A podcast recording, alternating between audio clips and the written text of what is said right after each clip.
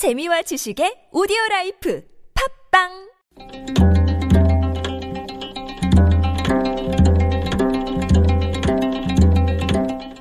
한문학자 장유승의 길에서 만난 고전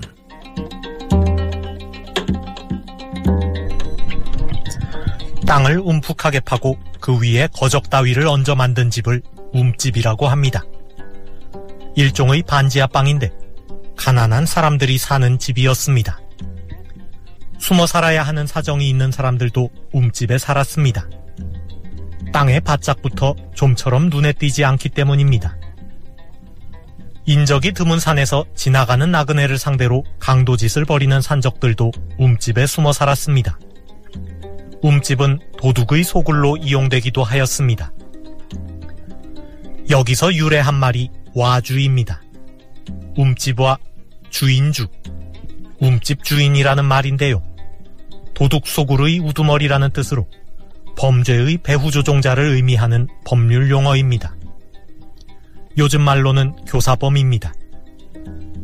경국 대전에 따르면 강도 행위를 교사한 와주는 직접 범행에 가담하지 않았더라도 작물을 나누어 가져 범죄로부터 이득을 얻었다면 사형에 처하도록 되어 있었습니다. 강도와 살인을 교사한 자뿐만 아니라 영모의 배후조종자 역시 와주라고 하였습니다. 조선 후기 실학자 성호 이익이 말했습니다. 와주라는 것은 역적의 주동자로서 항상 군주의 곁에 있으면서 안팎으로 호응하고 별난을 빚어내는 자이다.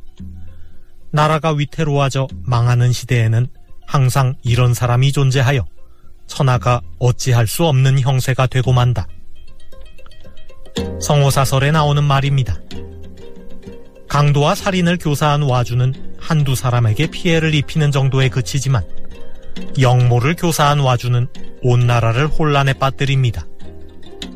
나라가 위태로워 망하는 시대에는 항상 이런 와주가 존재한다고 하였습니다. 지금의 상황에 비추어 보니 과연 맞는 말입니다. 대통령이 대국민 사과 발표 닷새 만에 참모진 개편에 나섰습니다. 새로 임명된 참모들의 됨됨이도 궁금하지만 그보다 더 궁금한 것은 이번 개편이 과연 누구의 판단으로 이루어졌느냐는 점입니다. 비선실세 사태의 일사불란한 수습을 지휘하는 와주가 과연 누구인지 의문입니다.